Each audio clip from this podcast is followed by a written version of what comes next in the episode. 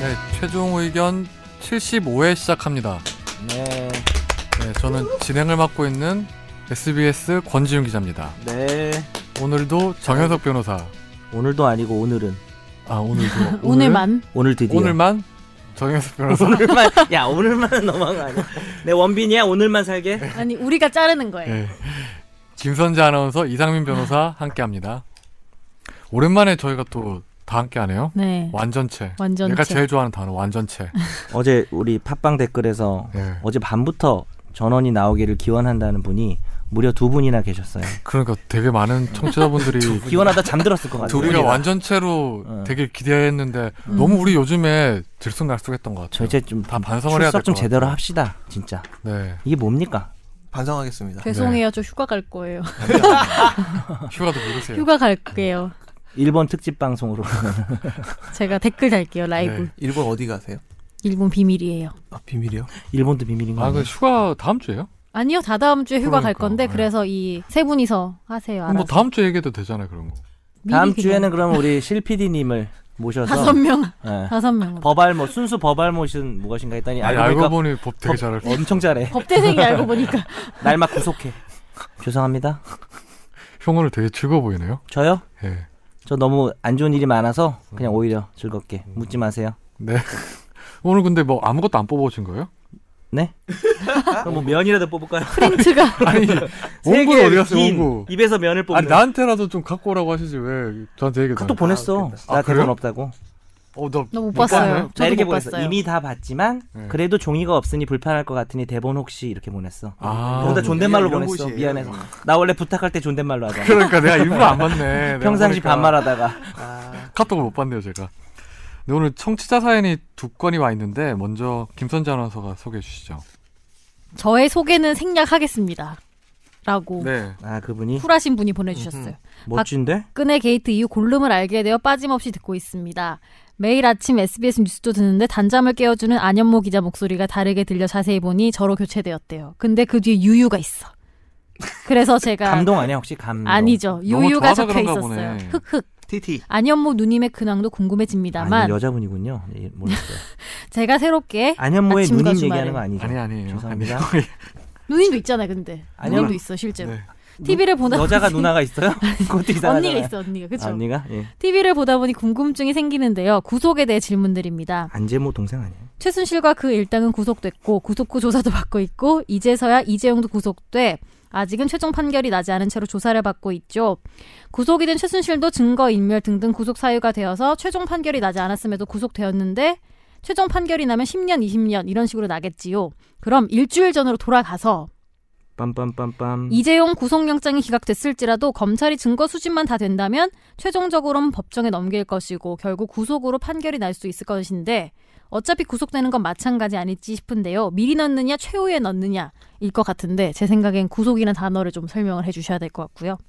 물론 증거인멸이나 사건의 중요성, 수사의 편의상 구속하는 게 저도 맞다고 생각하지만 삼성 같은 조직에서 도주할 이유는 없고 구속이 되거나 말거나 이미 증거는 없애거나 대응책은 준비해뒀기에 굳이 안 되더라도 실망할 이유가 무엇일지 의문이 듭니다. 그리고 최종 판결이 나면 징역형일 경우 노역을 해야겠지만 이번처럼 판결 전에 구속되면은 구치소에서 그냥 먹고 자고 시간만 때우는 것으로 아는데요. 미리 구속하는 경우 최종 구형 일수에서 미리 구속된 일수를 차감하는지 알고 싶습니다. 네. 먼저 음, 이, 이 질문이 이제 이재용 부회장 같은 구속 같은 경우에 나중에 뭐 기소가 돼서 유죄 확정이 유죄가 나오면 뭐 뭐 따- 달라질 수 있겠지만 실형이 선고될 수 있는데 왜 검찰에서 그렇게 어, 구속을 하려고 하냐고 하는데 뭐 어떤 이유가 있을까요? 대한민국 지금 삼성이 흔들리면 대한민국이 흔들리는 이런 상황에서 경제인들이 너 살 몸이 수가 흔들리는 거 없는- 같아. 몸좀 흔들지 마. 몸은 흔들지 말고 하세요. 어, 그래 해봐. 몸으로 이게? 보셨죠? 아니 그 검찰에서 뭐 물어본지도 몰라. 못 그 들잖아. 나중에 이제 이 질문이 아니잖아요. 이 질문이 네. 너무 흔들리는 아니고. 우정인데. 아니, 그러니까 미리 구속을 했을 때 그 일수만큼 차감을 하느냐? 할까요 안 할까요? 안 할 것 예? 같은데. 당연히 하 그거는 헌재에서 이미 한번 아, 결정이 났어요. 당연히라고 몰랐구나. 하면은 당연히 안 되고 하나요? 네. 합니다. 제가 너무 몰랐네요. 무식했어요. 모를 수도 원래 있죠. 이거는 헌재 똥머리야, 결정 나오기 지금 똥머리. 전에는 산입을 안 했었잖아요. 잠깐만. 지금 똥머리 얘기했어요. 똥머리. 뭐야? 답 제가 틀렸다고 똥머리 똥머리래요. 했다고. 아 저거 답 저거 틀렸다고 지금 머리에 똥만 찼다는 뜻이에요? 아, 그런 중의적이네요. 어떻게 그렇게 말을 할 수가 있어요? 아니, 물어본 더 거잖아요. 나쁘네. 머리에 똥 쳤다고 물어보자. 어째 무시하면 안 그러- 돼요. 그러니까 되게 나쁘다. 근데 진짜로 머리에 똥 쳤으면 빨리 무시해도 될것 사과하세요. 같은데. 사과하세요 빨리. 그래서 음, 저 머리 똥머리라고 합니다. 참고로. 아니 근데 네. 여기서 이제 이분이 괄호 열고 사전 구속 시 노역을 안 하니까 만약에 그런 그렇게 생각 할 되면 수 있지. 차감할 이유도 없을까 생각할 수 있을 것 같은데. 네. 우리 이제 법에선 산입이라 그러죠. 산입. 음, 말 차가, 뭐 어려운데. 차감인데 같은 뜻인데 뭐 마일리지 같으니까 맞아요. 차감이라 그러니까. 네. 이거는 뭐 빼줍니다. 예. 그러니까 그 부- 그러니까 무죄 확정되지 않은 상태, 유무죄가 확정되지 않은 상태에서 이제 증거인멸 도주의 우려라든지 혹은 중형이 예상된다든지 해가지고 딱 이렇게 구속되어서 그 예, 기간 동안 구속되어 있던 기간은 나중에 유죄가 확정이 되고 실형이 판결이 나오게 되면 거기서 이제 까줍니다. 음. 네. 그래도 의미가 있죠, 그죠? 미리 구속을 하게 되면은 확실히 어, 보- 이게 뭐 삼성 같은 경우에는 뭐 그럴 수도 있겠지만 또 특히 개인들은 그 인신이 자유롭냐 아니냐에 따라서 엄청나게 그 재판에 대한 대비나 이런 게 큰 차이가 나죠. 그렇죠. 예를 들어서 음. 구속 같은 거 여기선 질문자분께서는 삼성 같은 조직에서 뭐 도주할 이유도 없다고 하고 뭐 증거인멸 음. 없애 할 시간은 충분하지 않았냐 하는데 예. 옛날에 뭐 군수님은 이제 밀항도 하려고 했어요. 예. 뭐 예를 들어서 옛날에 한보의 정태수 회장 같은 경우에도 무슨 회장이 도망갈 거냐 도주했잖아요. 그 아 명절 정태수 때. 아저씨 옛날에 많이 봤거든요. 예. 저희 저 동네에서 제 고등학교 중학교 때 많이 봤습니다. 음, 그리고 사람이 마음 상태가 달라지기 때문에 뭐 수사에 있어서도 그래서 뭐 그렇죠. 회장이든 정치인이든 도망가지 안 가냐 아무도 몰라요. 그거는. 아무도 몰라요. 예, 다 도망가요. 가봐야 예, 알아요. 나도 다음 주에 다급해지면 여기 안 나오고 도망갈 네. 수 있어요. 도망이 아니지 않나요? 그냥 그냥 음. 도주 도주. 그냥 안 오는 거 아니야? 그리고 증거인멸 같은 경우에도 다 하죠. 대기업 같은 경우에도 훨씬 더 증거인멸 많이 하죠. 아, 압수수색 뭐 예. 들어오게 되면 그거 맞고 근데 이분 얘기는 이미 다 했을 거 아니냐 미리 근데 하냐 증거인멸의 차이가 있냐, 끝은 이런 없는 얘기죠. 것 같아요. 항상 새로운 증거가 그러니까. 나올 수 있으니까. 네. 이분이 그러니까, 약간 아, 너무 그 말이 좋은 쿨하셔. 말이에요. 소개도 안 하시고 약간 이렇게 이만 미래에 붙였다. 대한 희망이 조금 더 가지셔도 될 것 같아요. 이분이 음. 네. 그러니까 다음부터는 자기 소개를 해달라는 선재 아나운서. 그리고 선재 아나운서 그거 안 읽었어요. 네. 아까 유유한 다음에 질문 하나 더 있어요. 아니요, 아, 김선재 아나운서가 새롭게 제 아침과 주말을 늘 함께 하고 있네요. 읽었는데요? 아 네. 두 번 두 번 읽은 게 됐네요. 네. 저랑 함께 하셔서 좋다는 얘기는 아니었고 저랑 함께 하게 됐다고. 가끔가다 실 PD가 한 네. 번씩 피식 피식 할 때가 있거든요. 정말 어이없다는 표정 할 네, 때가 있는데 피실 PD라고 부를까요? 네. 피실. 실소, 실소. 실실 쪼개는 아 죄송합니다. 너무 속어네요. 아무튼 뭐 요 질문을 마무리하면 뭐 특히 대기업 회장이나 정치인 같은 경우에는 더 구속의 필요성이 많을 때가 많죠. 그 훨씬 더 증거인멸할 수 있는 권한이 많으니까 네. 검찰 입장에서는 그렇죠. 질- 그리고 어, 질문 하나 더 있었죠. 그렇죠. 최종 판결이 무죄가 된다면 피해자가 그동안 구속된 기간에 대한 일련의 피해는 구제받을 수 있는 건가요? 만약 이제 무죄 판결이 나면 무죄 판결의 취지를 공시해 달라고 할 수가 있습니다. 근데 아무도 안 보죠. 누가 봅니까? 공실은 이제 피고인이 원했을 때만 안 했을 하죠. 때 할 수 네. 있고 공시를 해달라고 좋아요 하고 두 개. 이제 나중에 이 그, 노역 기간 동안에 그 피해 금액을 산정을 해가지고 국가배상 청구를 아니 할 아니 수 이게 있긴 뭐 그거 한데 아니에요? 무죄가 됐을 때 무죄가 확정이 되면 법에 따라서 구속- 형사 형사 보상 보상? 제도가 예. 따로 보상 있고 물어본 것 같아요. 예, 손해배상 같은 경우에도 따로 받을 할 수 있죠. 있는데 네. 그 액수가 전혀 현실성이 없기 때문에 얼마 예, 정도 네. 받아요? 하루에 하루에 하루에 5만 원 이렇게밖에 안 돼요. 괜찮은데? 네. 그게 지금 금액이 당신 인생 망가지고 나서 하루에 5만 원 산정을 해봐. 그게 인생 망가지고 나서 그게 무슨 소용이야? 아니 그러니까 그거라도 받아야지 망가졌으니까 하루에 5만 원이라. 그래가지고 형사 보상으로 하는 해서 받고 따로 이제 따로 또 손해배상을 해서 하죠. 국가배상 청구 같은 것도 대부분의 많아요. 재심 사건이 그렇게 되죠. 그리고 네. 또 국가배상은 또 굉장히 인정되기가 네, 어렵기 어, 때문에 어렵긴 하지만 다음 질문 갈까요? 안녕하세요 청담 민서란 아이디 사용자입니다. 우리의 어제 사랑스러운 밤부터 기다리시- 팬분이시죠. 예. 우리 팬층이 너무 거기서 거기 아닌가요? 아니요, 저는 되게 소중해요. 청담민선이 너무 좋아요. 저도 좋아하지만 제가 그럼 싫어한다는 소린가요? 아, 예. 예, 그런 것 같아요. 청담민서 스트랭 저는 청담고 정렬하는 자퇴. 오랜만에 이렇게 인사드립니다. 사연 같은 메일은 자주 못 보내지만 매주 업데이트되는 방송 빠지지 않고 챙겨 듣고 실시간 방송도 보고 하트도 누르고 계시대요. 먼저 정 변호사님 자제분이 많이 아팠던 걸로 기억하는데요. 제 아들 녀석도 여전히 같은 질병으로 무척 고생을 아. 했대요. 완쾌되어 잘 지내니까 꼭 응원하신대요. 고맙습니다. 최근 재심이란 영화를 봤는데요. 극중 이준영 변호사, 배우 정우혁 이 집단 소송을 맡아서 집단 소송을 말아먹고 지인을 통해서 어느 로펌에 입사를 합니다. 내용상 정식으로 일하는 것 같진 않고 하지만 어느 정도 위치가 있는 것으로 보여지는데 1번 로펌 같은 회사는 어떻게 조직이 구성되는지 궁금하고 이런 대형 로펌이 일반인 상대 민원도 해결을 해줄까요? 현실은 전혀 그렇지 않겠죠? 에 그래서- 대답해 주세요. 네. 그렇지 않겠죠. 두 질문했는데 먼저 로펌은 어떻게 구성이 됐어요? 원래 우리 이상민 변호사 같은 경우에는 국내 대형 로펌 중에 하나인 그 태평양 어. 출신이죠. 화장품 아니고 예. 음. 아무래 보시 아모레 퍼시픽 아닙니다. 너 옛날에 태평. 나 수분 크림 요즘 떨어졌는데 그 이상민 변호사 그 태평양에서는 그 구성이 어떻게 돼 있어요? 거기가 일단 변호사 조직은 본인이 테를 몇 명이에요, 몇 명? 유한회사죠. 지금 유한으로 예, 태평양 이제 바뀌었죠. 유한으로 바뀐 지가 좀 됐죠. 한 10년 됐는데. 그러니까 파트너하고 시니어와 주니어 조직으로 나뉘어져 있다고 생각을 하시면 됩니다. 그러니까 등기 이사와 예, 파트너가 된 기사죠. 그렇죠. 파트너 등기 이사. 아, 또 비등기 이사들도 또 있으니까. 예. 근데 웨딩이 태평양 같은 경우에는 등기 이사가 되고요. 이제 파트너로 승급을 하게 되면 시니어 조직에서 이제 그 워킹 파트너가 있고요. 음, 에쿼티 파트너, 걸어다니나요? 지분 지분 파트너가 있습니다. 써 그렇게. 편하게 쉬운 일하는 말로- 파트너가 있고 네. 지분 아저 파트너가 있는 워킹에서 것입니다. 걸어다니는 줄 알았어. 차 없이 우리가 다니는 그- 파트너 얘기하는 줄 알았어. 미국 무슨 슈트라든지 이런 드라마 보게 되면 네이밍 파트너들도 얘기가 나오거든요. 네이밍 파트너 뭐야, 뭔가요? 그건? 이름, 특이한 사람인가요? 네. 이름 들어가는 예, SBS 뭐 스브스 이렇게 하듯이 스자 부자 스자 백임리 로펌이라고 합니다. 저희 태평양 같은 경우에 백임리라고 해서 배명인 뭐 저, 김머시기 뭐 이렇게 해가지고 이 창립자들의 이름을 갖다 붙이거든요. 그러니까 이따가 세종의 얘기 김평우. 나오겠지만 그렇죠. 네. 김평우 아저씨 또 얘기 나오겠지만 세종인 신행킴이거든요. 신영무 김평우 네. 그다음에 뭐 김현장은 뭐 김영무 장수길 네. 이런 식으로 이제 갖다 붙이는데 네. 이제 이 말단 변호사들이 점점 점점 성장을 해가지고 파트너로 승급을 하고 음. 파트너 승급을 했을 때 워킹 파트너로 승급을 하고 그 사람들이 더 성장을 하면 에쿼티 파트너 지분 파트너로 승급을 하는 그런 구조를 택하고 있죠. 어, 되게 어렵게 말씀. 너무 영어가 많아. 본인은 말단으로서 어떤 말단을 맡고 있습니다. 신경 아. 조직 말단 같은 건가요? 예, 이 많이 힘들었나요? 잡일을 잡무를 많이 맡았죠. 새벽에 집에- 몇 시에 퇴근하죠? 새벽에 집에 안 간 적도 많고요. 거의 두세 시에 퇴근하죠. 음. 그러면 고문 변호사 같은 경우에는 어떻게 되는 거죠? 그냥 차를 많이 먹습니다. 고문 변호사는 차를 많이 마시고요. 고문 변호사는 거기는 파트너도 아니잖아요. 다도를 파트너가 아니고 예, 뭐 찍새, 찍새 고 제일- 찍새와 딱새라고 보통 예, 얘기하죠. 고위층의 찍새 같은 존재죠. 예. 일을 찍어오면 네. 이런 우리 이상민 변호사는 훌륭한 딱새들이 네. 열심히 딱딱딱딱 하는 닦죠. 아, 네, 하여튼 따가야 되는 거죠. 찍새는 그러면은 뭐 그것만 해요? 일 가져온 자기 그 일을 안 엄마? 하죠. 아 진짜? 그러니까 고문 그러니까 변호사 차를 마신다고 했잖아요, 그래서. 소위 얼굴 마담이라고 하잖아요. 네. 예. 변호사긴 변호사 맞고요. 어, 그러니까, 변호사죠. 그러니까 여러분 찍새와 왜 딱 피부과 실장님처럼 약간 그런 걸까 봐. 그렇지. 찍새와 전문 딱새를 의료인이 겸하는 아니고. 저 같은 변호사가 훌륭한 변호사죠. 왜 정률은 안 물어봐줘요? 아, 정률 무시하나요? 그러면 형은 지금 변호사 80명 물어보- 물어보지 말라 변호사님은 했잖아. 네. 정 변호사님을 보고 이렇게 많이 찾아오는 사람들이 많아요. 얼굴을 보고 이렇게 제 그냥 그냥, 얼굴만 그냥 보고. 미모 때문에 어, 미안해. 찍이랑 딱을 다 같이 하시는 건가요? 어? 찍이랑 딱을 다 같이 하는 건가요? 딱 예, 주로 딱지 요즘에는 변호사로 아, 하죠. 딱지. 다 같이. 찍혔어요. 제가 찍혔어 찍 찍번호사예요. 진짜. 그래서 제가 너무 딱해요. 네, 찍혔고 딱하고 그래서 찍딱이에요. 음. 나오셔야겠네. 예. 네. 뭐 이거는 충분히 이대로 답변이 된거 끝난 거예요. 제 얘기는. 박학 네. 변호사님 가만히 아니 계시고요. 이거 예. 있어 상대 미상그 일반인 상대 민원도 해결해 합니다. 안 한다고 생각을 하는데 하고요. 예, 하고요. 예. 안 하지 비싸요. 뭐예요. 거의 안 비싸요. 하죠. 그게 뭐 일반인 민원이에요. 돈 많은 사람들 민원이죠. 돈 많은 일반인 민원을 합니다. 아돈 많은 일반. 이분은 질문 취재 그게 아니잖아요. 저희 정률은 일반인을 상대로 민원 그게 아니고 시작한 지 개인은- 1975년부터 개인을 해주는 거잖아, 그죠? 내가 태어났을 땐가? 음. 죄송합니다.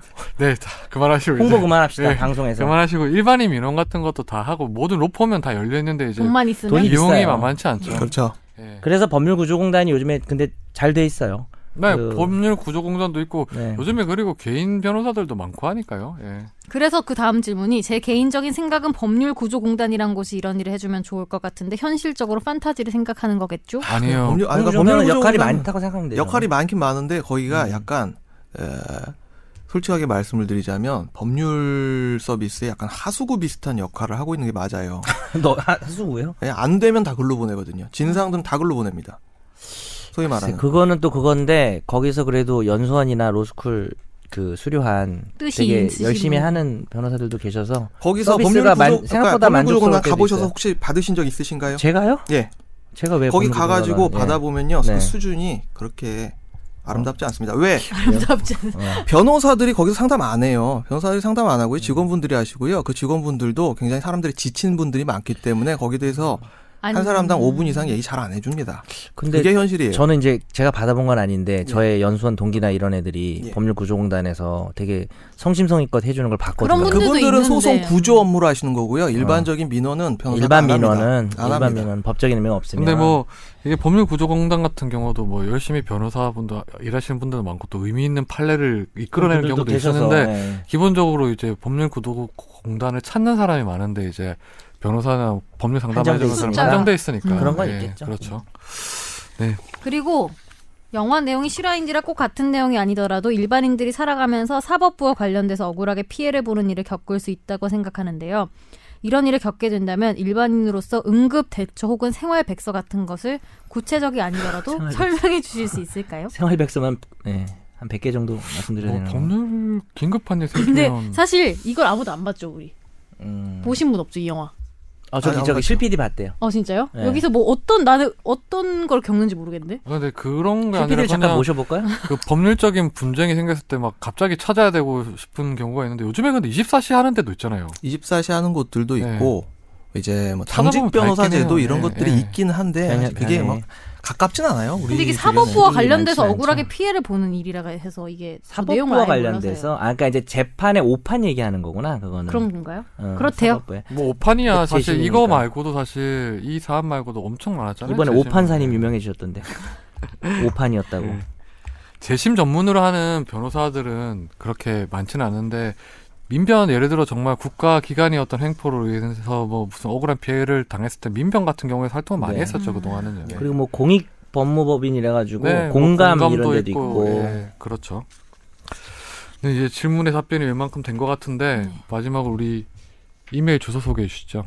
저희 이메일 주소는 final final 골뱅이 sbs.co.kr입니다. 네, 많은 질문과 사연 부탁드리겠습니다. 자, 먼저 이제 화재 판결 네, 오늘 오랜만에 화재 판결을 하는데 어 먼저 김선재 아나운서 소개해 주시죠. 동반 자살 시도는 자살 방조죄, 깨어난 40대 집행유예. A 씨는 지난해 3월 5일 오후 9시 50분께 인터넷으로 알게 된 남성 두 명과 동반 자살을 시도를 했는데 세 명 중 한 명이 숨졌고 A 씨 등 두 명은 의식을 되찾았는데 이 A 씨가 자살 방조 등의 혐의로 재판에 넘겨졌고 대구지법 혀- 제12 형사부는 A 씨에게 징역 1년 6개월에 집행유예 3년을 판결하고 1년간 보호 관찰을 받을 것과 200시간 사회봉사도 명령했다. 네. 그렇죠. 자바, 음, 재판부가 이제 자살 방조행위는 고귀한 생명을 침해하는 것으로서 죄가 무거웠지만 다만 잘못을 인정하고 깊이 뉘우치기 때문에 우발적이다 이런 점들을 참작해서 집행유예가 선고된 판결입니다. 근데 자살 방조가 같이 죽으려고 했어도 그렇죠. 적극적인 아이, 참 묘한 범죄예요. 네. 그리고 네. 그러니까 톡 까놓고 얘기를 하자면 자기가 깨어나려고 깨어난 게 아닌데 깨어났다고 해서 자살 방조가 된다는 게 약간은 전 조금 심정적으로는 약간 죽었어야 하는 것인가? 아니 뭐 나도 이런 거? 죽으려고 자살을 한 시도를 한 건데 내가 자의에서 깨어난 건 아닐 거 아니에요. 그렇죠. 그러니까 이게 전에 이런 사건이 있었던 것 같아요. 보면 그 친구가 자기 친구한테 나 이제 죽을 거야. 뭐, 뭐 다리 위야. 음. 뭐 이렇게 문자를 보냈는데 그 친구가 뭐 마땅히 뭐 말리지 않았다. 아, 그래, 그런 그런 거야, 생각이 근데. 그런 경우는 어떻게 그 됐어요? 자살 방조 그건 좀 다르죠. 그래서 있어요. 어. 그게 자살 방조인지 아닌지 어떻게 되는지 잘 모르겠어요. 그거. 그게 이제 거기서 예. 뭐 사람 죽는 거에 농담을 해서 좀 그렇지만 할 수 있어 이놈의 세상 넌 뛰어내릴 수 있어 이렇게 하면 자살 방조가 될 수도 있어. 그러니까 뭐 적극적으로 말리지 않았다는 것만으로는 그거로는 처벌하기 힘들어. 근데 이거 같은 경우 비슷한 거 아니에요, 그러면? 근데 이거는 왜 그러냐면 옆에서 같이 뛰어다니고. 동반 자살이니까 네. 같이 예를 들어서 뭐 정확한 사정은 모르지만 약을 구입하고 뭐 만나가지고 누워가지고 같이 드링킹을 하고 예. 그러니까 서로 도와주는 거잖아요. 네. 야 파이팅 우리 같이 죽자 이놈의 세상 예. 이런 상태로 가버리면 음. 서로 도와준 부분이 있기 때문에 참 되게 묘한 게 그래서 죽어버리면 죽 자살인 거고 누군가 깨어나면 그 사람은 범죄자가 돼요. 그러니까요. 자살 방조죄가 돼요. 그럼 뭐 예를 들어서 어떤 사람은 저 마포대교에 있고 어떤 사람은 저 양화대교에서 그럼 동시에 떨어지자 이래서 이제 안 아, 떨어졌어. 그런 거 같은 경우에는 어떻게 되는 거죠? 만약에 장소가 동- 좀 장소가 다르다. 달라도 충분히 되고요. 어. 만약에 동시에 떨어지자 그래놓고 자기가 전혀 처음부터 안 죽을 생각이었다면 그때는 오히려 뭐 자살 방조죄 그 그건 또 더 위계에 의한 살인죄나 이런 논의도 있어요. 더 심한 범죄가 그건 성립할 훨씬 더 수도 있고요. 가벌성이 높긴 하겠죠. 네. 음. 기본적으로. 네. 근데 좀 저는 그러니까 심정적으로 좀 억울할 것 같다는 거죠. 내가 깨어나려고 깨어난 것도 아니고. 실제로 그래서 이제 자살방조죄 처벌이 보면 실형이 잘 안 나오는 이유가 이 사람들이 이제 돌아가시려고 마음을 먹게 된 계기를 살펴보면 인생이 엄청나게 굴곡지거든요. 딱 해서 네, 그래가지고 처벌 심하게 못하는 부분이 네. 있어요. 예. 다음 사건 넘어가실까요? 네. 나몰라라 화재 현장 손님 구조 안 한 종업원 징역형. 2년 전 2015년 12월 새벽 인천의 한 마사지 업소에 큰 불이 났다. 상가 건물 5층에 있던 이곳 간판은 마사지라고 돼 있지만 사실은 성매매 업소였고 경찰 단속을 대비해서 벽으로 위장한 문이 하나 있었는데 이 문을 열고 복도로 가서 또 문을 열면 또 다른 복도에 밀실이 있는 그런 구조였다. 드라마에 나오는 것 뭔지 같은. 아시겠죠? 업소 직원들이 쉬는 모르겠네요. 대기실은 밀실에서 멀리 떨어져 있었지만 역시 미로 안에 있었는데 평소에 여기서 숙식을 해결하던 종업원 A씨 25세는 잠이 들었고 잠든 지 40분 만에 향초의 불꽃이 커튼에 옮겨 붙어서 음. 깨어난 뒤 미로에서 다른 종업원 성매매 여성 한 명과 함께 빠져나와서 목숨을 건졌지만 B씨 등 태국인 종업원 두명과 C씨 등 남성 손님 두명은 유독가스에 질식해 숨졌다. 아, 종업원하고 지금 성매매 음. 남성 두 분이 네. 사망을 한 거죠. 비상 출구 유도 등은 형식적이었고 비상벨도 당연히 고장, 소화기도 분말이 굳어서 소용없었다. 인천지법 형사 3단독 김성수 판사는 업무상 과실치사, 업무상 실화, 성매매 알선 등 행위의 처벌에 관한 법률 위반 혐의로 기소된 이 종업원 A씨에 대해서 징역 1년 6개월에 집행유예 3년을 선고했다. 네. 예. 뭐 사, 이- 일반 이제 사람들이 보기에는 종업원이 이렇게까지 업무상 과실치사의 책임이 있을까라고 생각할 수 있을 것 같아요. 음. 네. 이게 종업원에 그러면 그 업무의 범위라는 게 어디까지예요, 그러니까요? 그러니까 일단 여기서 주목해야 될 게 불법 영업이잖아요. 예. 불법 영업에서도 보호 의무가 있다고 본 게 좀 특이한 판례인 것 같습니다. 음. 정상적인 또 영업소가 비행기나 아니잖아요. 이런 데서는 왜?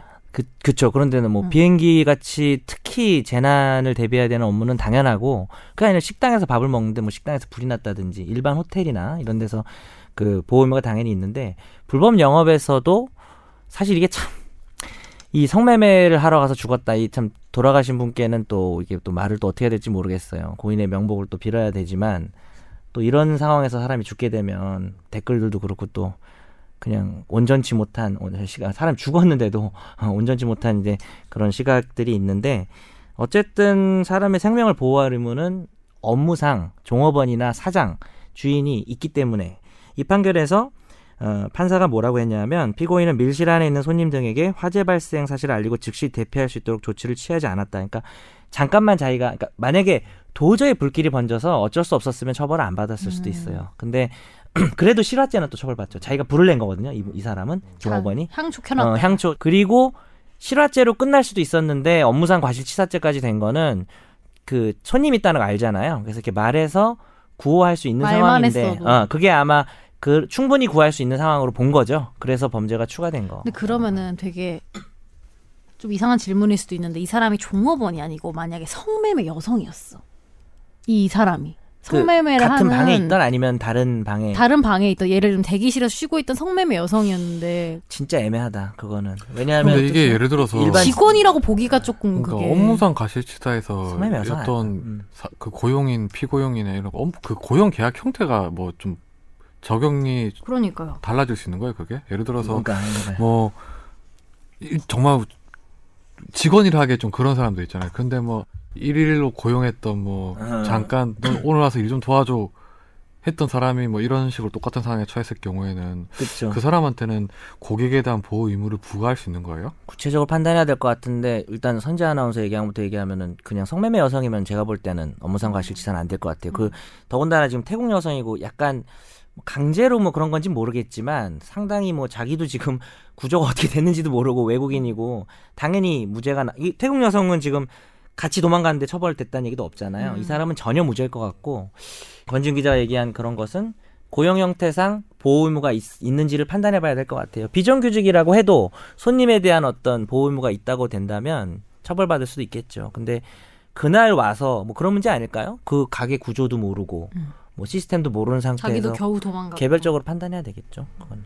근데 옛날에 이제 99년도 제 대학교 1학년 때 인천에서 큰 사건이 하나 있었거든요. 인현동 호프집에서 네. 불러가지고 사람이 한 50명 가까이 네. 죽고 다치고 했던 사건이 있었어요. 혹시 기억하십니까? 네, 저는 기억합니다. 음. 근데 이때하고 지금하고 사실 이 사건하고 굉장히 내용이 유사합니다. 그 당시에는 그 불길이 처음에 일고 나서 음. 그 업주가 돈 안 낸 사람 나가지 못하게 했거든. 음, 그또 나올 수 있었는데. 불, 예, 불법 없어요. 불법 영업을 했어요. 저 고등학생들을 중학생들한테 술판은 없어였거든.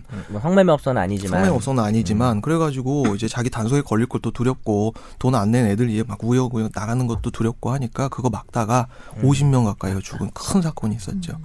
그 생각이 나네요. 인천 한 명백한 과실 그건 사실 좀 이상이죠. 살인이 네, 거의 고의에 가까울 수도 살인 있을 것 같아요. 죄도 미필적 인정받을 수 있겠네요. 네. 그건요 사실.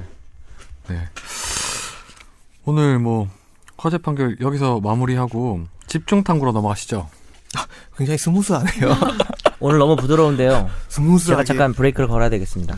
그 어제 헌법재판소에서 대통령 측 대리인인 김평우 변호사가 그 헌재에서 거의 뭐 1인 원맨 쇼를 했었잖아요. 아 멋있더라고요. 예, 아우, 뭐 나 일, 진짜 일부는 뭐 필리버스터였다. 1시간 40분 동안 음. 뭐 막 VJ로 하셔도 될 것 같아요. 아프리카 같은. 데. 74살 드신 분인데 어, 네. 이 패기가 패기가 뭐 네, 거의 어제 그- 덜덜덜합니다. 그 발언을 좀 보면 뭐 어떤 말을 했죠? 변호인이야 뭐 대리인이야 뭐 여러 가지 일단 뭐 자기 뭐 의뢰인을 위해서 뭐 여러 가지 변론을 할 수 있는데 보면 좀 약간 약간이 아니고 많이 좀 이렇게 몰상식에 가까운 발언들을 했었죠. 네. 예를 들어서 뭐 강일원 주심 재판관을 향해서 국회 측속 대리인이다. 국회 측 수석 대리인이 아니냐. 네. 음. 북한에서나 하는 정치 탄압이다. 네. 뭐 국회의원이 무슨 약구자들이냐? 내란 사태로 갈 것이다. 그 예를 들어서 뭐 공정하게 진행하지 않는다면 뭐 아스팔트가 피로 물들 것이다. 내란이 일어날 것이다. 나는 혁명가 레닌이야 거의. 아- 뭐 레닌에 가깝죠. 공산당 아주- 아니에요 이 정도면? 거의. 정말 법정에서 할 말인가? 에 가까운 그런 근데 이거 얘기를 했었죠. 음. 저도 이런 제목의 기사 되게 싫어하지만 보다 보니까 알고 보니 헉. 아니 그게 아니고 김, 흠칫. 김평호 김- 변호사 김평호- 과거 알고 보니 헉. 김, 김평호 변호사 국회는 야쿠자 헌재 내란 유발 알고 보니 소설가 김동리 차남 되게 아, 그 소설가로서의 김동리. 재능을 뽐낸 것 같은 이런 제목이었거든요. 아 그러네. 네. 뭐 뭔가 되게 신선한 그런 문학적으로는 이런- 괜찮은 것 같기도 해요. 네. 허걱. 저희가 뭐 이런 발언들에 대해서 하나씩 문학가에. 한번 따져봐야 따져봐야 될 것 같아요. 뭐 제가 뭘 좀 먼저 물어봐도 될까요? 네. 이상민 변호사에게 네. 재판이 정말 불공정하다. 예, 본인이 그렇게 느낀다면 예. 어떤 조치를 하나요 보통 본인의 본인의 방법 그러니까 그러니까 이 경우는 이제 불공정하다고 할 수도 없겠지만 그 얘기는 나중에 하더라도 예. 진짜 불공정하다고 느끼면 그런 적 있어요? 아니, 불공정하다. 궁금해서 같은 그러니까 변호사로서. 불공정한 건 아닌데 유명한 판사들이 있죠. 에, 재판 진행이 있어가지고 강압적으로 이제 하기로 유명한 판사들이 몇 명 있었습니다. 에, 소위 말하는 이제 정트리오라고 하시는 분들이 계셨는데요. 어, 그 중에 그렇게 얘기해도 돼요? 한 분 한 분 나가셨고요. 정트리오 뭐 누군지 모르잖아요. 정트리오 특정이 됩니까? 되는 것 같은데요. 네. 정모 씨, 에, 사법 저 그 제가 그때 제가 39기고요. 25기 변호사를 쥐잡듯이 때려잡더라고요. 예, 그 판사가. 제 말은 설령 정말 불공정하다고 하더라도, 하더라도 어떻게 그 대처하냐는 자, 그 거죠. 자리에서는 저희가 존중을 하고 나중에 절차 진행하는 의견서라든지 이런 거를 통해 가지고 세게 말한 적 없어요? 구두로? 구두로요? 구두로 쓰... 아니 그거는 세게 말하면 안 되는 것이 뭐 이따가도 음. 얘기 나오겠지만 결국 그게 의뢰인의 불이익으로 돌아가는 거를 너무 잘 알고 있기 때문에 근데 절대 그게 세게 꼭 말하지 않습니다. 법정까지 안 가더라도 싸울 때 그런 식으로 그 앞에서 막 화내버리면 약간 지잖아요 결국. 아, 법정이랑 평상시에 싸울 때 평상시에 싸울 화내는 때 사람이 왜 먼저 지는 다 거야? 듣- 아니 다 듣고 차분하게 논리적으로 딱딱딱 해가지고 어. 잘못된 것 마지막에 한 번에 딱 이렇게 해줘야지 뭔가 이렇게 그 힘이 있지. 사실 우리, 우리 김- 김평호 변호사의 어떤 변론 방식에 대해서는 사실 뭐 비난할 거리가 너무 많은데 일단 뭐 그건 다 남들이 하고 있으니까 그 이전에 정말 불공정하다고 해도 과연 변호사가 재판 과정에서 이렇게 흥분하는 게 어, 있을 수 있냐라는 건데 저는 솔직히 제가 흥분할 땐 있어요. 좀 몰입을 하다 보면 예. 너무 진짜 아니다 싶은 판사를 만나면 안 하고 인해 그러면 저는 좀 흥분한 걸 티를 낸 적은 있, 거든요 저는 네. 그거는 전략적으로 필요하다 보는데요. 그러니까 그러니까 그러니까 의뢰인이 또 네. 옆에서 보고 있을 때 오히려 의- 의뢰인의 속을 풀어줄 필요도 있는 거고 음. 또 판사도 너무 업무가 많으니까 그냥 자기가 신경 안 쓰고 했을 때 내가 정말로 싸가지 없게 말하는 게 아니라 정말 강하게 반발을 해서 이거는 재판부가 이렇게 할 수 있냐라고 얘기를 할 때가 제가 있거든요. 네, 그래서 그 이상민 변호사는 되게 사이 점잖은가 저는 난 그렇게 안 궁금해서. 합니다. 아 그렇게 저하고는 절대 다릅니다. 안 하는 아, 스타일이에요. 저는 절대 재판부하고 싸우지 말라고 배워왔고요. 재판부하고 절대 적어도 재판 정에서는 각을 세우지 않습니다. 기- 저도 이제 기본은 그런데 어떤 때는 그렇게 얘기해 주는 게 재판에 유리할 때도 없진 않고 음. 또 의뢰인이 의뢰인 입장에서도 좀 그런 그러니까 약간 어차피 질 것 같을 때 네. 어차피 의뢰인의 이거 마음을 풀어주기 화라도 내 위해서라도 화라도 내. 왜냐하면 그렇게 안 하면 봐봐 의뢰인이 봤을 때도 이제 의뢰인들은 자기 위주로 생각할 수도 있지만 의뢰인이 봤을 때도 너무 객관적으로 심한 상황에서 우리 변호사가 네 알겠습니다 하고 들어오면 의뢰인이 암 걸리는 거야. 그러니까 아, 그런 결과 상황 좀 있어. 결과도 안 좋고 어. 노력하지도 않았다라는 인상을 줄 수 있으니까. 그러니까요. 근데 이게 그러니까 약간 다를 수 인상이 꼭 있는 게 아니더라도. 저 같은 경우에 형사를 많이 하는데 형사를 계속해 왔잖아요. 근데 아, 형사 형사는 또 그럴 수도 형사에 있겠다. 있어가지고 재판장하고 다투면요, 그거는 아 형사 분명히 그러니까. 의뢰인한테 불이익으로 돌아올 확률이 훨씬 커요. 그거는 그렇기 그렇죠. 때문에. 예. 예. 그럴- 형사는 좀 그럴 수. 근데 이게 그게 좀 약간 두 분이 정말 달라. 말씀하시는 게 좀 약간 이게 좀 스타일 차이가 하나가 있어요. 예. 빠진 게 뭐냐면 이게 뭐 여러 가지 사건 형사 사건 있잖아요. 일반적으로 어차피 판결의 최종 권한은 법관한테 있으니까 법관의 신기를 거슬리면 뭐 의뢰인한테 불이익이 되겠죠. 근데 다만 이제 다만 여론이 집중되는 사건 같은 경우에는 기자들이 들어간 사건은 그렇죠. 되게 불공정한 진행이 있을 경우에는 뭐 어필. 일반적으로 기자들이 많이 들어가는 사건 같은 경우에는 불공정한 재판이 잘 안 이루어지긴 하죠. 그렇지. 근데 이게 일부러 좀 약간 검찰이든 뭐 피고인 압박. 측이 등에서 약간 자기들한테 불리한 진행일 것 같다면 일부러 더 그렇게 해요. 그러면 이제 기사가 나오니까 그게 재판부의 압력이 돼서 그렇죠. 단순하게 네네. 그 화를 낸 쪽에 불이익을 주려고 판결을 못 하긴 하거든요 법관들이. 음. 왜냐면 이게 의미 다 있어요. 공개가 되니까 그래서 일부러 더 이용을 하는 측면이 있죠. 네, 그렇죠. 그런 그건 측면도 쇼맨십이- 없죠. 쇼맨십이죠. 근데 그거는 쇼맨십인데. 필요하기도 하고 사실 전략상. 네, 예. 네. 그러니까 뭐 약간 부각시키는 거죠. 네, 그 부분을. 검찰 같은 경우에도 잘하잖아요. 뭐 갑자기 있던 뭐 그렇죠. 같이 법정에 들어왔던 부장검사가 화를 내면서 나간다. 예. 그 나머지 검사들은 남아 있고. 그렇죠. 예, 그럴 경우에는 이제 법원 입장한테 부담이 되는 거예요. 그러니까 일종의 예. 카메라 앞에서 약간 그렇죠. 쇼를 네. 하는 것도 필요하다는 그리고 예. 쟁점이 많기 때문에 쟁점은 그렇게 만들어갈 수가 있어요. 그거를 주된 쟁점으로 만들 수가 있기 때문에 전략상 네. 얼마든지 가능하죠. 그래서 뭐 나중에 뭐 선고가 나더라도 그렇게 했다 하더라도 보면 검찰한테 불리한 선고가 안 내리는 경우가 많죠. 근데 그런 쇼는 할 수 있는데 음. 권- 예를 들어서 뭐 권지훈 기자 경험상 예. 저 음. 13차 이번에 변론 기일이었죠. 저 헌재 변론 기일에서 우리 서석구 선생님께서 갑자기 태극기를 딱 망또 펼쳐보고 망또. 죄송한 말씀이면 나 그거 망토. 보고 저이 무슨 망 이거 뭐 희한한 행동을 하고 계시는데 그 생각밖에 안 들더라고요. 방청석에서 그랬다는 줄 알았어 예, 예. 처음에. 야, 예. 그 근데 그 이유도 되게 좀 신기한 이유가 뭐였죠? 이유였어요. 뭐 태극기 맞죠? 집회 참가하시는 분들이 한번 이렇게 해, 달라고 해서 그랬다 이런 식으로. 얘기. 그러니까 이건 뭐 거의 무슨 가요 프로에서 몰래 사귀는 아이돌이 자기들만 커플링 표시해달라 그래가지고 커플링 보여주고 약간 이런 느낌인데 아이돌이야? 그런 건 그래도 로맨틱하다. 태극 석구예요. 예. 어제 이제 김평우 네. 회, 아 변호사죠. 우리가 먼저 김평우 변호사가 누군지를 한번 설명해 줘야 될 것 같은데 김평우 변호사 같은 경우에는 그래도 법 쪽에 원로인사긴 맞아요. 그렇죠. 네. 예. 뭐 되게 거대 로펌 중에 하나죠. 세종의 창립자이기도 하잖아요. 예 몰랐는데 지난번에 알려주셨죠. 네. 그리고 제일 유명한 건 변호사 협회 대한 변호사 협회 회장 출신이기 때문에 그렇죠. 2000, 2010년도에 대한변협 회장이 어떤 자리인지 좀.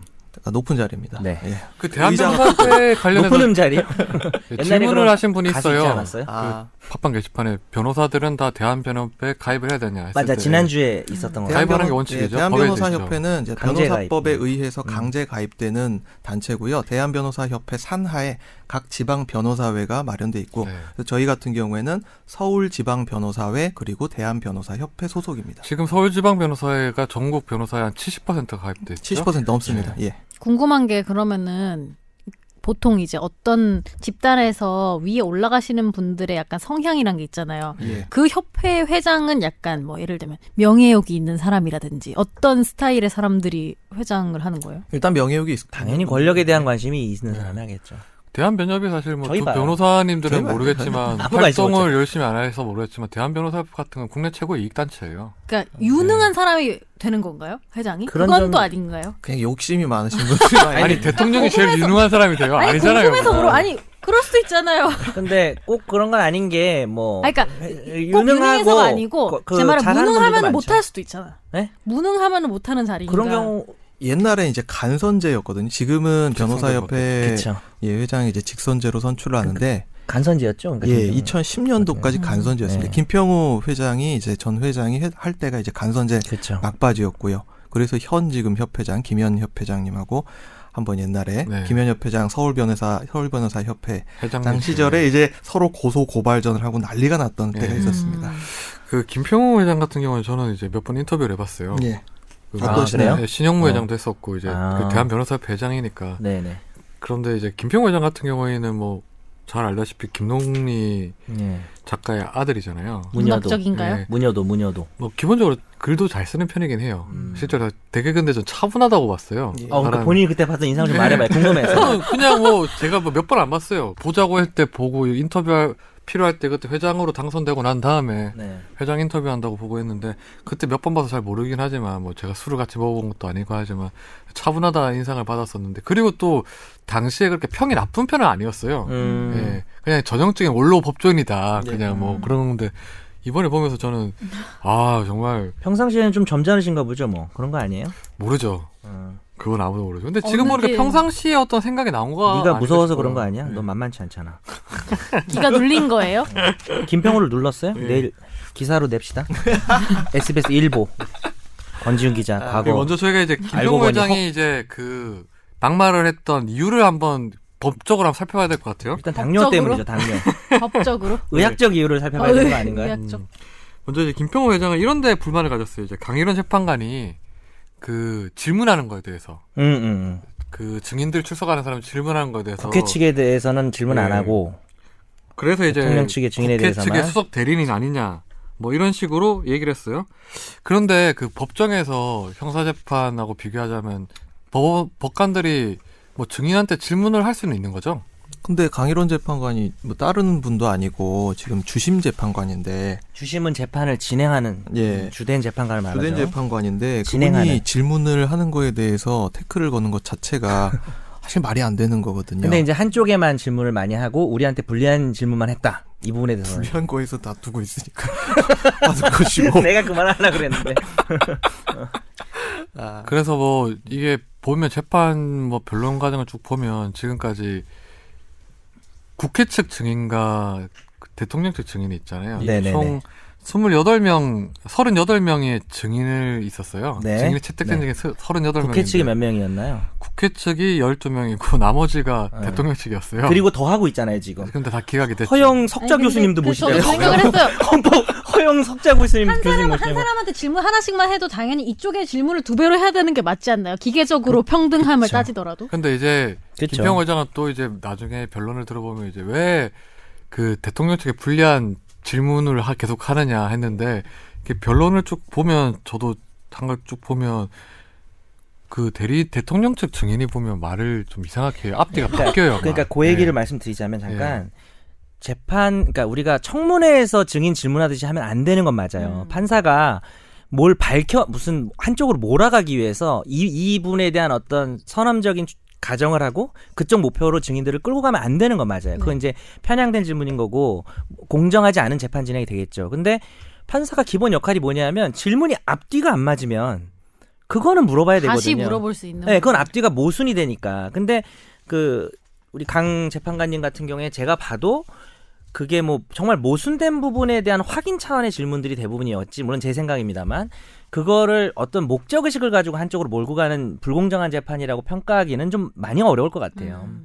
이게 뭐 사실 뭐 가끔씩 보면 재판이 불공정하게 진행될 때도 있죠. 다른 재판에 없진 않죠. 없진 않죠. 예. 근데 이번 거 같은 경우에는 한번 사안을 제대로 살펴봐야 되는 게 상당히 공정하게 진행하고 또 어찌 보면 대통령 측에 끌려가는 경향도 있었어요. 음, 음, 네, 네, 네. 그리고 왜냐면- 노력하지 않을까요? 본인들도 평소보다 훨씬 더. 그렇죠. 뭐 아무리 지금 상식적으로. 여론이 그렇다 그래도 대- 한 나라의 대통령을 지금 탄핵을 시키는 재판인데 예. 별다른 절차적 어떤 잡음을 남긴 채로 탄핵 결정이 나와버리면 뭐 탄핵을 인용할지 이용할지 모르지만 그것도 문제니까. 어제 그리고 저기 김평 회장 발언을 보면 이정미 헌재 음. 지금 대행이죠 권한 대행이죠 소장 권한 대행의 재판 이정미 재판과도 문제가 있다면서 이제 역사적이고 국제적인 심판인 이정미라는 특정 재판관의 퇴임 일자인 3월 13일 선고에 맞춰서 과속으로 졸, 졸속 진행되면 안 된다고 했었어요. 그 말은 참 그러니까 절대 동의한다는 게 아니라 되게 잘한 말인 것 같아요. 그쪽 그렇지 않나요? 이게 자기들 전략적으로 이제 전략적으로 정말 잘한 말인. 그 네. 말은 사실 딱히 어떻게 반박을 할까요? 반대쪽에서는. 음. 근데 이제 뭐 충분한 심리가 이루어졌다는 거죠. 왜냐하면 그렇게 지금 말하겠죠. 그렇죠. 심리가 그래서. 사실 노무현 고 노무현 전 대통령 때 탄핵 때보다 훨씬 더 절차가 많이 진행됐었잖아요. 뭐 이런 측면에서 이것도 사안이 다르긴 다르죠. 네 사안이 다르긴 하지만 네. 이번에는 왜냐하면 인용할지 여부도 상당히 신중하게 고려하는 상황이기 음. 때문에 그러면 두 분 변호사는 어제 이제 김평호 회장이 김평호 변호사가 국회 탄핵 소추안을 섞어찌개라 했어요.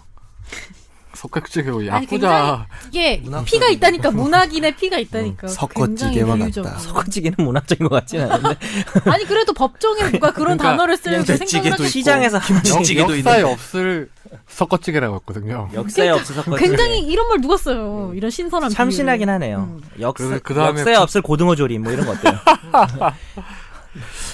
이런 말이 근데 재판에 과연 도움이 되나요? 서거찌개요? 지금 뭐 아무리 기사에 본인의 이렇게 본인 이름 검색했을 때 기사가 많이 나오는 데는 관련 검색어가 굉장히 섞어, 전략적- 섞어지게 관련 검색어가 섞어지기만 어, 나오지 않을까요? 연관 검색어가 이분 식당 하시나 이렇게 될수 혹시 있겠네요. 내년에 김밥 김밥에 아, 섞어집에 집 하나 개업할까? 음, 중국집이면 짬짜면이라. 역사의 좋아, 길이 좋아요. 남은 짬짜면. 어, 선제 드립 칭찬해. 좋아요. 네. 어, 좋아. 저는 이제 어제 가장 기억에 남는 거는 그 헌재가 이제 공정한 심리를 안 해주면 시가전이 생기고 아스팔트가 피로 덮일 것이며 대통령파와 국회파가 갈려 이 재판은 무효라고 주장하면서 내란 상태로 도로- 들어갈 수 있다. 영국 크로멜 혁명에서 100만 명 이상의 시민이 죽었다. 이런 대한 발언이 변호사 협회장 출신이 할 말인가요 이게? 저 이거는 사실 좀 문제를 삼을 수- 법적으로도 문제를 삼을 수 있는 발언이라고 생각을 했었어요. 이거는 이게 어떤 뭐- 좀 얘기를 더 해보세요. 법적으로 어떤 부분이 제 헌재를 압박하는 게 아니고 뭐라고 해야 되나 이거를 뭐 말- 모욕죄도 안 되겠지만 법정 모독죄 제가- 이런 걸로 해서 좀 제가 대면 느낀 되지 부분은 않나? 우리 국민들의 의식 수준에 대한 모독 정도로 볼 수도 있을 과소평가다? 것 같네요. 왜냐하면은 그 그러니까 어느 집회든 최근에 있는 집회에서 청소도 엄청 깨끗하게 밤새워서 하고 가고 그랬는데 이런 식으로 비유를 근데 해버리면 사실 우리 이전에 통진아 사건 때 이석기 이석기가 이런 식으로 발언을 해서 내란 선동죄로 기소가 됐잖아요. 그래서 저는 사실 어제 이걸 보면서 아 그 얘기지 지금 예, 약간 네. 내란 선동죄 되지 않나 이거 이렇게 생각을 했었어요. 음. 피로 예. 물든다, 피로 덮인다. 근데 어쨌든 이런 액션을 취해가지고 변론길이 최종 변론길이 섞어지니까 24일에서 뭐 네. 선지 이런 27일로 건가? 늦춰졌거든요. 예. 그렇죠. 그 자체로 안으로도 어느 정도 한밀감 속이 있었죠. 되게 뿌듯해하고 아, 뿌듯, 계실까요? 뿌듯해하죠. 예. 전략적으로 그 바- 찬반을 떠나서 상당히 잘한 부분도 있는 것 같긴 해요. 근데 전략적으로 잘했다고만 평가하기에는 너무 과하고 예. 네. 정말 법조인 아니라 법조인이 봐도 사실 법조인의 시각과 법률가라 그럴까요? 법률가의 시각과 일반인의 시각이 좀 다를 수도 있잖아요. 일반인 입장에서는 법을 전공하지 않은 사람 입장에서는 비판하지만 법률가가 봤을 때는 아 그럴 수 네. 있겠다라는 부분들이 있는 그런 사건들이 많은데 이거는 근데 누가 봐도 여기는 누가 봐도 어제 김평호 회장, 네. 김평호 변호사의 변론 중에는 법률적인 지식은 하나도 없었어요. 그래 크로멜 크로멜 아니 약간 노후의 문학가로서의 등단을 음. 대박삭 대박치고 음. 섞어찌개와 크로멜 어, 그런 이렇게 거에 해가지고. 빠져 계실 수 영국에서 먹은 섞어찌개 근데 저는 어제 그 변론 보면서 이제 분명히 대통령단 대리인단도 이런 식으로 발언을 하고 변론을 하는 거는 일본 거의 100% 탄핵이 인용될 거라는 거 전제하에 하는 것 같아요. 탄핵 인용 우를 생각하는 하기 때문에 이런 식으로 전략을 음, 펼치는 거 아닌가 생각이 그것도 들더라고요. 타당한 그- 그것도 말인 것 그렇고요. 제가 어제 이 결 좀 보면서 이제 좀 새, 새벽 같이 해가지고 이걸 봤는데 느끼는 건 대리인단이 소위 말하는 짬밥이 어마어마하긴 하거든요. 네, 그렇죠. 그것 때문에 그래서 18명이에요. 걔 중에 이 자기 헌재 재판관들이 자기보다 이제 짬밥이 안 된다 네. 하고 면서 기수가 딸린다는 것을 의식 하든 의식 안 하든 밑으로 보고 사람을 발언을 하는 듯한 네. 그런 느낌을 굉장히 오래 많이 받았다. 왜냐- 왜냐하면 손을 집어넣고 일단 했죠. 그러니까 예. 일단 지적을 하는 거잖아요. 그렇죠. 잘못했다고. 그러니까 예를 들어서 뭐 어, 재판관님한테 당신도 미국 갔다 와서 잘 알겠지만 뭐 이런 식으로 앞에 운 깔고 시작한 거 전형적으로 내가 너보다 잘 알고 있으니까 반말도 그러니까 너- 있었어요. 예, 얘기하는 거 섞어가면서. 보자. 네. 뭐 그런 그러니까 아니요? 섞어찌 아, 그러니까 이런 그 태도는 어 이건 이래서는 안 되죠. 예. 근데 이제 뭐 김평호의 김평호 변호사뿐만 아니라 저는 사실 대통령 대리인단이 18명이에요. 예. 거기 이동욱 재판관도 있어요. 이동욱 재판관 같은 건 와 한때 18명이에요 어? 헌법재판소의 소장 후보였었잖아요. 예. 예, 재판관도 했었고. 어떻게 네. 18명이나 근데 이 헌재 재판관이 있는 상황에서 출신 있는 상황에서 김평 회장이 그런 식으로 변론을 하는데 아무도 막는 사람이 없었어요. 그러니까 주머니에 손 넣고 뭐 이런 식으로 발언하는 모습들이 생생하게 나오는 주머니에 초콜릿이 있었대요 넘어갑시다 어 진짜요? 아니 그냥 하본 소리예요 당뇨가 알겠습니까? 있으셔 당뇨가 있으셔가지고 그리고 끝나고 뭘 나와가지고 가나해 끝나고 이제 나오면서 또 기자분들하고 설전을 벌이시는 영상을 또 이렇게 봤는데 어우 이 욕설이 아주 찰지더라고요. 예. 아 욕설까지? 쓰레기 언론들은 꺼져라 뭐 이런 식의 이야기를 하시는데 쇼미더머니 한번 나가셨 그 옆에 이제 옆에 그 이야기를 하니까 옆에서 누가 말려요. 누가 말려서 봤더니 음. 조원룡 변호사가 옆에서 아, 말리는데 전 조원룡 변호사를 연수원 다닐 때 봤거든요. 조얼른 변호사 그 나이 많은 변호사 맞아요. 어. 맞아요. 그 저기 예전에 책 썼던 예 맞습니다. 서울대 법대 늦게 들어가가지고 맞아요. 뭐, 예. 맞아요. 47살 사법시험 뭐 늦가게 예. 합격 뭐 이렇게 진짜요? 뭐 포장마차에서 일하고 뭐 그러다가 책도 쓰고 했던 걸로 기억해요. 예 맞아요. 맞아요. 그분인데 이제 이분이 옆에서 계속 이렇게 말리다가 오히려 자기가 이제 막 더 화나. 이게 올라오는 원래 말리다 보면 화가 더 나. 나도 참전하게 돼 원래. 참전을 하시더라고요. 그래가지고 옛날에 봤을 때는 그땐 처음에 이분이 나이가 참고로 61년생인가 그렇습니다. 나이 제가 이때 한 50 다 됐을 때 제가 그때 연수원에서 뵀는데 음. 처음에 봤을 때 교수님인 줄 알았어요. 당연히 나이대가 있고 이러니까. 근데 보니까 한기수요. 나보다 한기수인 거예요. 나이가 우리 저 삼촌뻘인데 아 39기야? 38기. 이분은 38 기? 38기. 그때 아마 그러니까 나이 한 사법 시험이 늦게 된 거 아니면 서울대 법대도 늦게 들어. 법대를 늦게 들어가. 법대도 네, 늦게 들어가. 왜냐하면- 옛날에 뭐 장승수 씨 이런 사람처럼 예, 그런 건데 거기 뭐 결혼 그 뭐 하여튼 집안 사정 때문에 뭐 이렇게 여러 가지 다른 일을 하다가 겨 뭐 아주 최고령 서울대법대 합격자인가 한 그랬어요. 10년 이상 예, 그래가지고 사법연수 사실도 늦게 되고 사실 완전 늦게 된 건 아닌데 이제 음. 사실도 좀 늦은 네, 아니, 것 같아. 완전 사실도 예, 늦게 자체가 된것 같아. 늦어가지고 육박 자체도 서울대법대를, 늦고 예. 그래도 그러니까 그분이 61년생이면은 다 늦으신 것 같네. 이런 분들이 이런 분들이라고 하긴 뭐하지만 이제 이분이 나이가 제일 많으세요. 그러니까 연수생 중에 나이 제일 많으신 분들이 자치 회장이라는 걸 하게 네. 되거든요. 예, 하게 되는데 어느 집단이든 다 똑같군요. 자치 항상 왜 삼수하고 이런 막 오빠들이 꼭 회장하잖아요. 예, 그런 분들이 꼭 보면 이제 좀 정치 쪽으로 나가는 분들이 많아요. 35기 저 자치 회장 하던 아. 분들은 참고로 송파구청장 박준희 씨라고 하- 하는 분이 또 있습니다. 참고 안 할래요. 네. 그 조원령 변호사 같은 경우에 어제 강일원 주심 재판관에 대해 기피 신청을 냈었어요. 그렇죠. 네, 저는 사실 뭐 기피 신청이야 뭐 자주 보는 수단이긴 뭐 해요. 할 수 있죠. 변호인단이. 기피 신청이야. 네. 근데 뭐 이걸 기피 신청 내는 거 보면서 아 나는 대통령 대리인단은 그 인용할 거라 인용될 거라 100% 확신하는구나 그런 상황에서 이제 아까 말했던 그거 아니야? 고객에게 내가 최선을 다했던 모습을 아니 아니 그게 아니고 저는 박근혜 대통령도 충분히 자기가 탄핵 이 인용될 거라는 거 알고 있는 것 같아요. 배- 대리인단도 대통령 대리인단도 전원 다 이제 인용이 될 거라 100% 알고 있는 상황에서 정말 차오를 노리고 계속 이런 식으로 하는 것 같은데 저는 이게 그래서 보면서 뭐 물론 헌법재판이 정치적인 이슈 가지고 하면 정치판이 될 수 있는데 정말 여기가 원색적인 정치판이 됐구나 싶더라고요. 그래서 그러니까 이걸 어저께 보면서 결론적으로 제가 생각을 한 거는 야 여기가 무슨 헌재냐 아사리판이지 네. 이거는 완전 복마전이다. 만약 탄핵이 아직 결론이 나온 건 아니지만 인용이 된다면 사실 청와대에서 방 빼는 절차가 진행이 돼야 되는데 안 나오면 어떻게 할까? 음, 권한 대행이 거기에 대해서 과연 강제 집행을 할 것인가? 이런 생각도 들더라고요. 그렇죠. 이게 하, 저는 이제 이 박근혜 대통령 한 명 때문에 참 여러 헌법 기관들이 지금 다 수모를 당하고 있구나 생각이 들더라고요. 네. 다들 처음 겪는 일이라. 네, 그렇죠. 10분 만에 각하됐죠. 기피 신청했다. 15분. 그게 저희가 배우는 거거든요. 민사소송법, 형사소송법의 간이각하 제도라고 어, 실제 이런 일들이 있기 때문에 그걸 드디어 써먹었어요, 그죠? 어, 소송 지연을 목적으로 하면 명백하다고 판단한다면 재판부에서 따로 판단 안 하고 각하합니다. 음. 기각하거나. 그 어, 어제 뭐 최종 변론길이 뭐 3일 늦어지긴 했지만 27일이죠.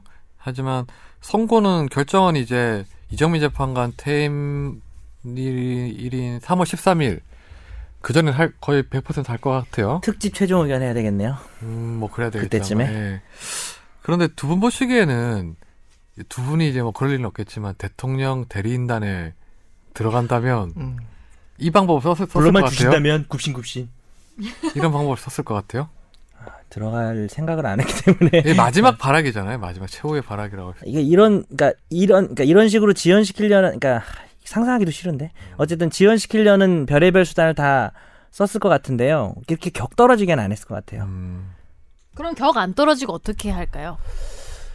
음, 뭐 했던 같은 내용들인데 기피 신청도 했을 것 같고요. 네. 어, 기피 신청 같은 건 당연히 했을 것 같고 뭐 증인 신청 대량으로 하고 그런 건 했을 것 같은데 이런 식의 조업법을 통한 발언은 안 했을 것 같아요. 근데 그게 불 그렇게 하면 불리할 것 같아서 안 하는 게 아니라 그냥 내가 격이 떨어져서 안 했을 것 같은데. 이 변호사님은요? 저는 절대 안 들어갈 거기 때문에 그냥 질문 대야 야 그럼 난 뭐가? 야 나는 이분 그러면 안 들어갈 된다고. 아, 저는 지금 저는 다 아무 말안 했는데 한다고요. 저는 아무 말안 했는데 아까 옆에서 그 불러만 주신다면 굽신굽신까지 이렇게 취임새를 붙이셨기 때문에 네. 저도 안 들어가도록 하겠습니다. 근데 저는 만일에 제가 들어간다면 음, 관심 고마워. 예, 저는 증인신문을 잘했을 것 같아요. 음. 증인신문 정말 못했거든요. 저는 이렇게 음. 원로법주의라는 분들이 사실 이게 음. 예전에는 공판 중심주의가 없었으니까 얻어낸 게 거의 예. 없었죠. 증인신문 자체를 안 해봤던 것 같아요. 그리고 자기가 스스로 모순되는 거 예, 만들고. 네. 그래서 너무 신문을 못하더라고요. 증인 신문이 예. 미증을 하기 위해서가 아니라 오해하면 안 되는데 진짜 연습을 많이 해야 돼요. 그러니까요. 그러니까 이게 정말 가- 거짓말하기 위해서가 아니더라도 똑같은 말도 이 말부터 하는 거랑 다음 말부터 하는 게 다르기 전략이구나. 때문에 연습을 진짜 많이 해야 돼요. 진실을 밝히더라도 근데 이제 이분들은 지금 욕만 연습하셨나 봐요. 그래서 아이 이 대통령 대리인단이 숫자가 많은데 이게 정말. 18명이잖아요. 지금 예, 네. 아까부터 얘기하지만 21세기 법정이 안 맞는 사람들로 구성돼 있구나 싶더라고요. 왜냐하면 오랜만에 일하신 납득을- 분들이니까 그냥 오랜만에 어, 좋다. 어, 해봐서 부릉 시동을 시동을 걸어야 돼요. 지금. 음, 예열을 좀 넘어. 네. 아니 또 이런 걸로 또 뭐라고 하면 안 되겠지만 뭐 우리가. 서석구 변호사나 뭐 김평우 변호사나 이런 사람들이 보면 정말 신문을 잘 못해요. 예, 네. 신문을 못하니까 제가 봐도 답답하더라고요. 음. 아우 정말 대통령은 왜 이런 사람들을 대리인 썼을까 싶더라고요. 네. 아니, 아니, 저는 유튜브로 보니까 이제 돌려서 이제 넘어가면 되니까 아, 상관이 없는데 거- 거기서 보고 있으면 얼마나 답답할까. 네. 아, 음, 그렇죠. 음, 또그 김평호 회장, 김평호 변호사의 막말로 이제 헌재에서도 이제 이정미 재판관이 뭐 뭐라 하기도 하고 했지만 이게 그럴 경우에 이제 정말 법원에서 어떻게 해야 될까요? 이렇게 막말을 하면 최선의- 감치도 가능하지 않아요. 네. 근데 근데? 약간 뭐 이럴 수도 있잖아요. 보는 사람 입장에서 왜 가만히 두냐 음. 이런 생각이 일차적으로 들 수도 있잖아요. 시비를 거는 때 거기에 또 맞춰주면 이게 같이 싸우는 거. 도발을 이제 또 받아주면 그게 또 지는 거거든요. 사실 이번에 예를 들어서 김평우 변호사 이런 말 했을 때 헌재가 감치를 시켰다면 지는 거였죠 헌재가. 음, 예, 말리는 거구나. 그 뭐 볼수 일부러 안 보수 하는 것 같아. 세력들에게 빌미를 주는 거니까 네. 사실 뭐 그건 근데 잘한 거라 봐요. 예. 진짜 이렇게 판사를 하려면은 엄청 차분하고 인내심도 많아야 될 것 같고 보면서 못할 것 감- 같아요. 저는. 감치보다는 펀치였대요. 죄송합니다. 어 좋아. 칭찬해. 어 좋아. 오늘 네. 칭찬해. 드립들이 어제 찰져 오늘 칭찬해. 이쪽도 아니, 직접 찰지고 때리자는 이쪽도 건 찰지고. 아니고요. 그냥 자리에서 그냥 섀도우 복싱이라도 이렇게 아, 한번. 그래서 평소에 되게 이렇게 심신을 잘 수양하고 이게 좀 많이 혼자서 그래야 돼. 교련 시간에 심신 상실. 항상 진짜 업무 심지어 과중에 수면. 진상 당사자의 힘든 점이 많은 직업입니다. 지금 당사자. 이것 때문에 지금 이건 기소유예 처분에 대한 지금 이건 취소 신청하게 지금 이 사건이 안 돌아가 지금 아버니 언제 지금 야 기소유예 진짜. 했어요? 기소유예에 대해서? 기- 기소유예 지금 취소 처분 그러니까 어? 누구 쪽에서 피 저는 피의자 피의자 쪽에서 쪽에서 하는 기소유예- 거지? 기소유예가 나온 사건 그게 이- 이것 기소유예가 때문에 이제 지금 아시잖아요. 혐의를 인정하되 봐준다는 거니까. 그거 헌법 소원 내면 되잖아요. 그러니까 헌법소원을 내 가지고 헌법소원이지. 지금 들어가 있는데 사건이 아. 안 돌아간다니까 혐의가 예. 아예 이것 없다는 거지. 때문에 네. 그래서 사건이 범죄 뭐예요? 네? 기소유예 범죄 혐의가 뭐- 업무방해 업무방해. 네. 기소유가 제일 짜증 나는 거죠 사실. 음. 법원에 기소라도 하면 무죄라도 받을 그러니까 수 있는. 차라리 어. 오늘 주제랑 묘하게 관련이 있네. 업무방해. 빨리 이걸 좀 해줘야지 우리 사건도 돌아갈 거 네. 아니에요 지금 아무튼 그 대통령 대리인단이 지금 이렇게 계속 이제 막말하고 이제 법정을 모독하는 가장 큰 이유가 이제 뭐 불공정한 재판을 진행하고 있다는 이유 때문인데 실제로 뭐 좀 냉정하게 따져봐도 뭐 객관적으로 봤을 때도 불공정한 재판은 아니었어요. 노무현 대 대통령 폭행 아니에요 너무. 그렇게 단정해도 되나요? 네, 아니요. 이게 네. 제가 한번 사례를 든자면 노무현 대통령 같은 경우는 물론 사안이 다르지만 그 선고 기일까지 한 63일이 걸렸고 이 박근혜 대통령 건 같은 경우에는 3월 13일에 선고한다고 하면 94일이 걸리는 거예요. 네네. 네. 사안은 그리고- 다르지만 예, 증인신문 같은 경우에도 음, 박근혜 대통령 건은 51일이 소요됐는데 음. 노무현 대통령 건은 21일이 걸린 거예요. 음. 그 변론 같은 경우도 최종 변론 표현하면 표현 포함을 하면 대, 박근혜 대통령은 17회, 노무현 대통령은 7회. 네. 음. 그래서 횟수도 엄청 차이가 많이 나요. 그래서 이게 뭐 물론 케이스가 다르겠지만 충분히 헌재에서는 심리를 많이 했었어요. 네네. 그리고 기본적으로 국회 측 대리인단은 일단 하나만 따져서 하나가 탄핵 사유가 되면 끝내자 하는 거였는데 그걸 안 들어줬었잖아요 헌재가 그렇죠, 처음에. 그렇죠. 예. 예. 그런 점에서 보면 국회 측에서도 뭐, 도리어 뭐 할 요구할 말은 수도 있을 수 있겠죠. 예. 있죠. 그리고 아까도 뭐 이정미 권한대행 얘기하면서 졸속이다라고 얘기하는 게 저는 그런 얘기를 좀 하고 싶어요. 왜냐하면 이게 헌정사적으로 큰 의미가 있잖아요. 인용이 맞다고 생각하는 사람이 있고 기각이 맞다고 생각하는 사람이 있을 수는 있어요. 그런데 이렇게 중차대한 사건에서 두 명이 없으면 재판관이 네. 그거 그 겨- 정족수가 있기 때문에 사실 그것도 꼭 합리적이라고 할 수는 없어요. 두 명이 없는 상황에서 선고를 내리는 것도 문제가 있고 그래서 무한히 이거를 1년 동안 끄는 것도 국가적으로 손실이란 말이에요. 그런 점을 고려한다면 뭐 정말 졸속이라서 뭐 심리도 제대로 안 하고 이런 차원이 아닌 이상 지금 정도의 속도로 진행돼서 어, 3월 13일 전에 선고가 내려진다는 거는 뭐 적법 절차적 측면에서 네, 문제가 그렇죠. 없다고 생각이 됩니다. 음. 네, 오늘 마무리는 그러면 이상민 변호사님이 해주시죠. 예, 저, 그, 어르신, 법조계 저 어르신들이 요즘 저 이상한 행동들을 이렇게 한가씩 하셔가지고, 왜, 네. 노인 공경해야 되는데 예, 공경, 공경합니다. 공경하는데. 뭐 노인 공격하려 그러지 너 지금. 전 항상 이제 노인들 주로 공격을 하죠. 예. 좀그 후배 변호사들 그리고 법조인들한테 좀 좋은 모습을 보여주셨어야 되는데 지금 보여주신 모습들은 어떤 원로 법조계의 약간 민낯이랄까 이런 모습을 보여주고 있는 게 아닌가 싶습니다. 뭐가 되었든 간에 에, 더 이상 좀 에, 추한 꼴을 보이지 마시고 아름다운 모습으로 좀 마무리가 되었으면 하는 게 예, 심정입니다. 뭐 변호사로서가 아니라요. 예, 그냥 국민된 심정으로서 말씀이 어쭙습니다. 정 변호사님도 마무리 발언해 주시죠. 제 직업 변호사잖아요. 네. 기자님 직업이 기자고 예. 자기 직업에 좀 자부심을 갖고 살았으면 좋겠는데 네. 이게 그냥 변호사가 뭐 길에다가 침 뱉고 뭐 성추행하고 이런 걸로 사건이 문제된 게 아니라 변호사가 자기 직업을 통해서 어 그걸 최대한 발휘하는 과정에서 정말 이렇게까지 할 수 있구나라는 모습을 보여준 것 때문에 최근에는 어, 이 후배들이 직업에 대한 어떤 자부심이나 어, 이런 게 좀 저는 없어요. 예, 많이 힘들고 어디 가서 변호사라 말하기도 좀 부끄러운 상황을 만드신 것 같아서 심히 원망스럽습니다. 네. 그래서 우리 이상민 변호사 같은 사람이 나중에 노인이 되면 훌륭한 노인 변호사가 될 것 같아요. 훌륭한 노인. 실, 이상민의 실버는 은빛으로 빛날 것이야. 네, 오늘 뭐 저는 그래도 우리 정현석 변호사, 이상민 변호사가 있어서 법조계의 미래는 밝지 않을까요? 정말 갑자기? 진짜 저 사람 오늘 상민이가 최종의견은 밝혀놓으면 제가 어둡게 여기서 만들게요. 마무리하겠습니다. 안녕히 계세요. 고맙습니다. 나는 암흑의 다크 변호사, 다크 로이어, 아, 바이바이 빰빰빰. 섞어찌개 다크맨, 저는 아, 부대찌개를 좋아해요.